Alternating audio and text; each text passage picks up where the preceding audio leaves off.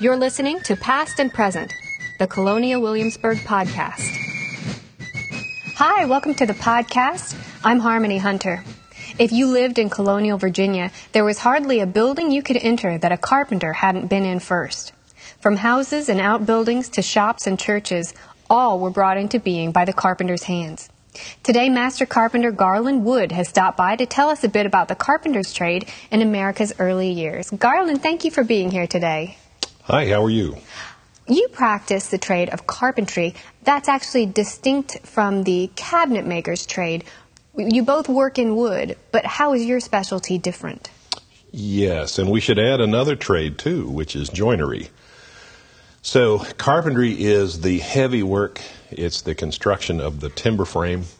And a carpenter's tools, you know, in our time is, are really chisels and mallets. So, we're cutting and fitting the joints to join the heavy timber frames together. And it's our responsibility as a carpenter to, you know, move other people into a shelter. So we're our job is working outside, putting everybody else inside. So we raise the frame, we cover the frame against the weather, and uh, and, and and secure it. Uh, a joiner is someone who uses the same kinds of chisels and mallets to make mortise and tenon joints, but they're doing the finish work for the house. So window sashes and panel doors and paneling and what we would today call trim carpentry. And then a cabinet maker is their specialty is really not building but furniture. So once the carpenter has raised the frame and the joiner has embellished it with fine moldings and pretty windows and doors, then it's f- often filled with a nice uh, luxury furniture of a cabinet maker. If, if, that makes the distinctions. If you're looking at the uh, the buildings in the 18th century, is it fair to say the carpenter built everything that wasn't brick? I think that is fair to say. Uh, even a, a, brick building such as the Capitol building has uh, wooden floor joists, wooden staircases, uh, uh, rafters, uh, ceiling beams. So there's a tremendous amount of wood in a brick building. So you can't have a town without a carpenter. Is this a very prestigious trade? Well, it's a very common trade, and some of the carpenters in Williamsburg uh, were very shrewd businessmen, and uh, some even elevated themselves through their business dealings into the lower uh, levels of the gentry. And there aren't many other trades that you can say that about. Uh, uh, Williamsburg's Benjamin Powell is a wonderful example of a of a very good builder and businessman who uh, became a member of the gentry, uh, you know, during, during the Revolutionary War. Um, uh, there were probably more people in Williamsburg involved in fashion trades than anything else. But once you run the milliners and barbers and wig makers and tailors out of town, the, the builders are the most uh, uh, numerous, uh, and that would be carpenters, joiners, uh, bricklayers, brickmakers, uh, blacksmiths. Um, we are still uh, interpreting a trade that did not have a single machine involved in the production of any part of a building. In other words, you know, in the time period we stress here at Colonial Williamsburg, uh, human hands form every part of a house, whether it's the bricks or the nails, uh, to actually sawing the logs with uh, hand saws into planks and splitting out the shingles. So we make every part of the building traditionally. And I think that's part of the appeal of the program today because that's pretty unusual, and, and our visitors really enjoy seeing that kind of work. And uh, in many cases, they get to help us out uh, doing some of that work. Do you find that different carpenters in the period developed different specialties? Well, that's a that's a good thing to talk about. Uh, carpentry is one of the few 18th century trades that's in Virginia that seems to be broken up um, into different categories. So, for instance, you, you'll find in the city of Williamsburg a man who says he's a house carpenter or a house carpenter and joiner. And to the period, that means someone who's doing a fairly refined frame, and uh, and he's also doing the the moldings and the finish work himself too. You also see the term clapboard carpenter, and a clapboard carpenter really is a rural woodworker, and his job might be a log uh, slave quarter, or uh, you know a smokehouse, or a hog pen, or the kind of uh, rustic work. And of course, Virginia being an extremely rural colony of farmers, there were way more way more work for clapboard carpenters than there were for these more sophisticated house carpenters and joiners.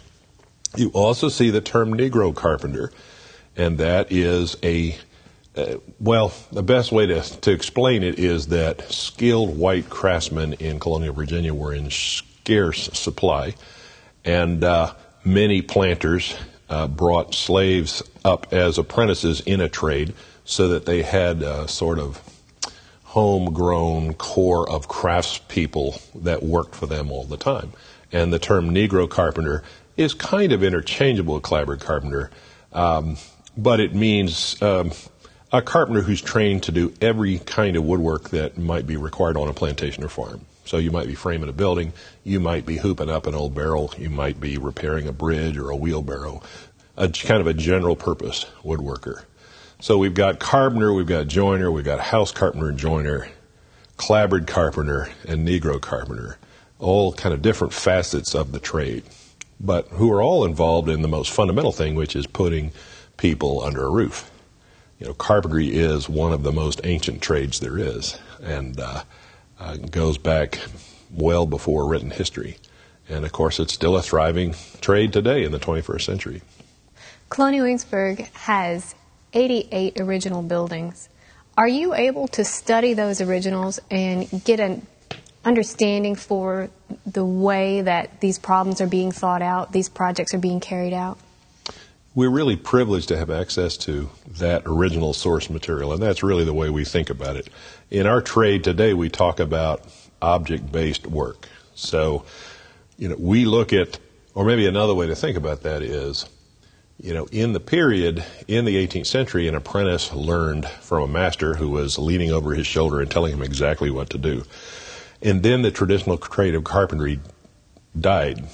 Uh, we started using machines to build houses and to make pieces of houses. So it would be great to be able to go to the cemetery and dig up one of these 18th century carpenters and ask him, but we can't do that. But what we can do is look at the buildings that they left behind, and that's their legacy and so, really, the, the, the, the, smartest thing we can do is look very carefully at what they built and then model our work on it.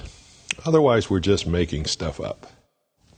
We said that the carpenter's trade was indispensable in the 18th century you're in no less demand today. They keep you pretty busy from projects like restoring the Peyton Randolph House and its outbuildings, building Charlton's Coffee House recently, and currently um, Anderson's Armory reconstruction. The carpenter's hand is still very evident throughout Colonial Williamsburg.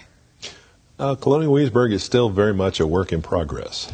Uh, we've got a long way to go before um, it's all finished. It may never. It may never be finished. And, uh, you know, in the, well, let's say 70 or 80 years ago, when the work of reconstructing and restoring the town took place, it was done by very skilled but very modern carpenters for the time period. It's only been fairly recently that we have uh, created a carpentry and joinery program where we can do the same kinds of work as a public program. Uh, and the good news is there's dozens and dozens and dozens of buildings still to be reconstructed in Williamsburg. And so, um, well, there's really three useful uh, things about those kinds of projects. One, uh, we th- the public finds it fascinating, and we're glad it's it, it is fascinating, and we encourage them to come and watch. Uh, two, we have to sustain these trades by bringing in apprentices who are novices at this kind of work and having them put up buildings. So Colonial Williamsburg helps us to develop the apprentices so that they will then stay here and keep the trade alive for the next generation. And the third thing is we get a very believable looking building.